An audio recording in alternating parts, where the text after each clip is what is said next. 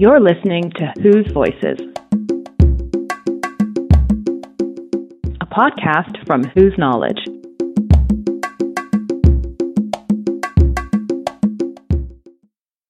Rusili wachis wanojel, kamaltioshik charuk ulkaj, ruk ulluej, owe, kamaltioshik chakatit, kamama, rumal rokohlem. Saludos cordiales amigas y amigos, qué gusto poder compartir con ustedes este espacio donde podemos informar y sobre todo dialogar de cómo está la situación de nuestros idiomas indígenas en nuestras comunidades, desde nuestra vivencia, desde nuestra perspectiva soy Ángela Cook, soy maya cachiquel, eh, originaria de Guatemala, específicamente del pueblo cachiquel de Sololá. Soy comunicadora social.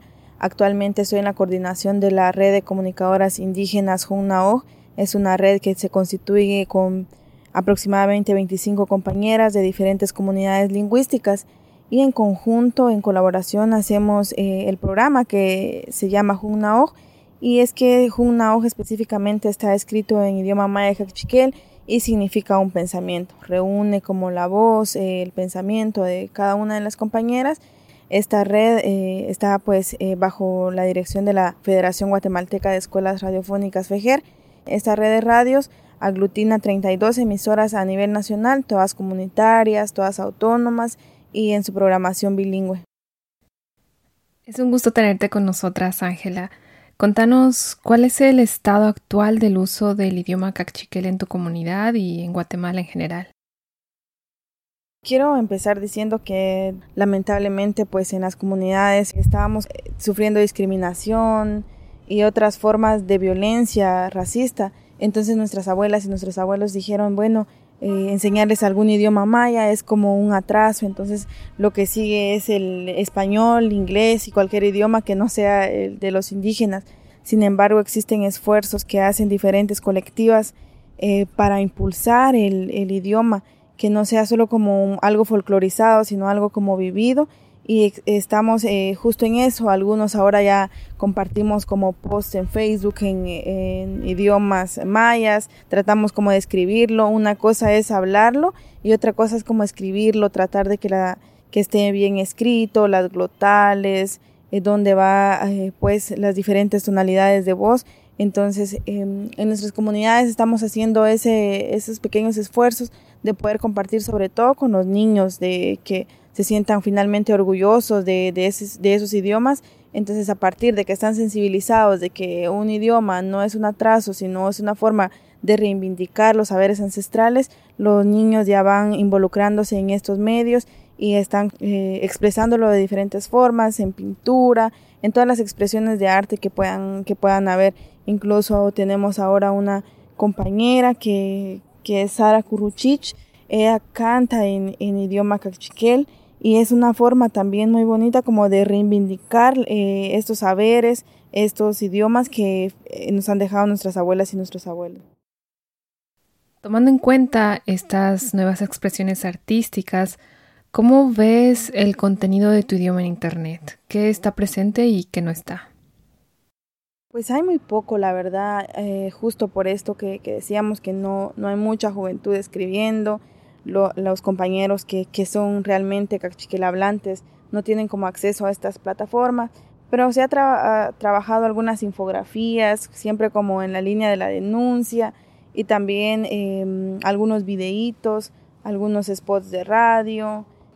Pues eso es básicamente lo más accesible que tenemos, porque también es algo que se hace como extra, no es algo que tengamos mucho tiempo para hacerlo, pero pues aportamos desde nuestros diferentes espacios, entonces hacemos básicamente, algún, hemos hecho algunas infografías, eh, no solo en Cachiquel, sino en Quiché, en Quechí, entonces vamos poco a poco tratando también de que las personas se puedan identificar con eso, porque a veces existe como cierto rechazo eh, al escribir en, los idiomas.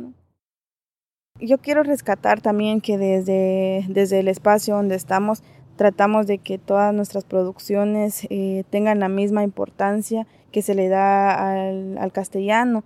Todas nuestras compañeras y nuestros compañeros se reúnen para hacer una producción, ya luego pasa por el proceso de traducción, pero hacen algo colectivo, entonces van qué es el, sentido de la palabra, no solo traducirlo como literalmente se hace con otros idiomas, sino se hace como una interpretación. Entonces, estos medios que buscamos de alguna forma rescatar nuestros idiomas ha, aportado mucho porque ya nos buscan como un referente de traducciones, no solo para videos, sino también hemos hecho ahora alguno, algunas infografías, como lo comentaba, y nuestro fuerte, que es como la producción en, en idiomas mayas. Entonces, eso ha sido algo que, que nos ha, pues de alguna forma, aperturado eh, algún espacio donde podemos hablar eh, en la radio eh, específicamente, sin censura de nuestros idiomas. Lamentablemente en Guatemala te marcan una línea de cómo lo tienes que decir, cómo lo vas a trasladar.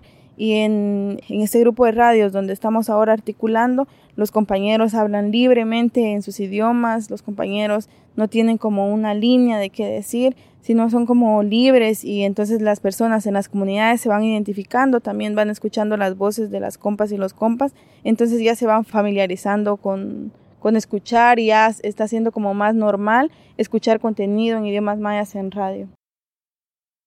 Que necesitamos como material audiovisual, ahora pues es como es más fácil de reproducir, eh, necesitamos eso pero necesitamos que sea como acoplado a nuestro contexto, que nosotros no nos tengamos que adecuar al castellano, sino el castellano se acople a nuestros idiomas. Lamentablemente pues se han hecho como algunas producciones, pero es como no, no podemos trasladar algo de en cachiquel específicamente a castellano. Entonces se hace como una interpretación vaga de lo que ellos quieren entender y no de nuestros sentires. Entonces creo que sería muy bonito primero antes de producir algún material audiovisual, no sé, de radio o incluso algunas infografías, quizá tener como jornadas de cómo podemos interpretar esto, cómo lo podemos decir, encontrándole un sentido vivencial, no como un sentido interpretativo o, de lo que nosotros queremos eh, entender de la palabra y no de lo que los compañeros y compañeras en las comunidades desean transmitir. Sin duda la localización de contenidos web es un reto muy grande. ¿Qué otros retos ves para conseguir crear o compartir contenidos en tu idioma en Internet? Primero quiero recalcar que Guatemala es una población que, que más del 60% sufrimos eh, pobreza y pobreza extrema. Y pues en, el acceso al Internet en algunas comunidades es muy limitado y cuando lo tenemos pues no tenemos como una gran capacidad para poder subir contenido o esas cosas. En Internet, por ejemplo, no hay como un diccionario que, que pudiera eh, facilitar un montón. Eh, de las palabras, cómo se podrían escribir. Existen algunos libros que están pues pero físico y necesitamos como un espacio o alguien que nos dé acompañamiento de cómo subirlos a internet, de cómo tener eso, porque hay algunos libros pero son como muy caros, entonces no los compramos por eso, ¿verdad?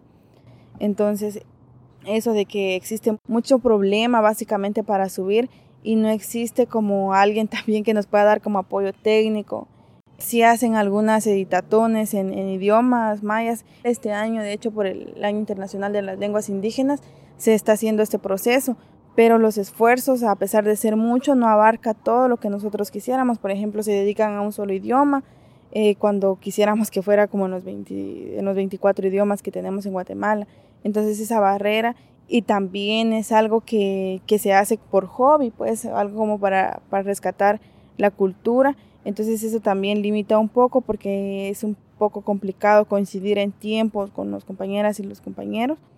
Y pues eh, también que, que, primero pasa por un proceso de, de sensibilización, primero a nosotros, de, de no avergonzarnos de hablar el idioma, de no avergonzarnos de escribir, de cómo buscar las herramientas.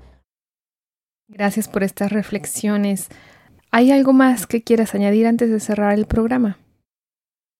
Creo que es importante que, nosotros desde nuestros espacios, desde nuestras pequeñas trincheras, empecemos a apostarle a esta forma de comunicación como una forma de, resistencia, a esa forma de, hablar y de trasladar lo que nosotros queremos, no como algo que pueda pasar como por una, un retraso, por un atraso, por ejemplo, sino algo como una forma de, seguir resistiendo a este sistema que finalmente busca callarnos, busca apagarnos de diferentes formas, pero podemos hacer eh, resistir de diferentes formas y seguir hablando en nuestros idiomas, seguir comunicando, seguir trasladando, creo que puede ser alguna, puede ser una buena forma de cómo seguir demostrando y diciendo los pueblos originarios estamos aquí, los pueblos indígenas seguimos resistiendo a pesar de tanta opresión y tanta discriminación, seguimos en la lucha, por nosotras, por nosotros y por nuestros hijos que, que vienen y que ellos tengan como un, un mundo donde puedan ser indígenas sin tener que ocultar.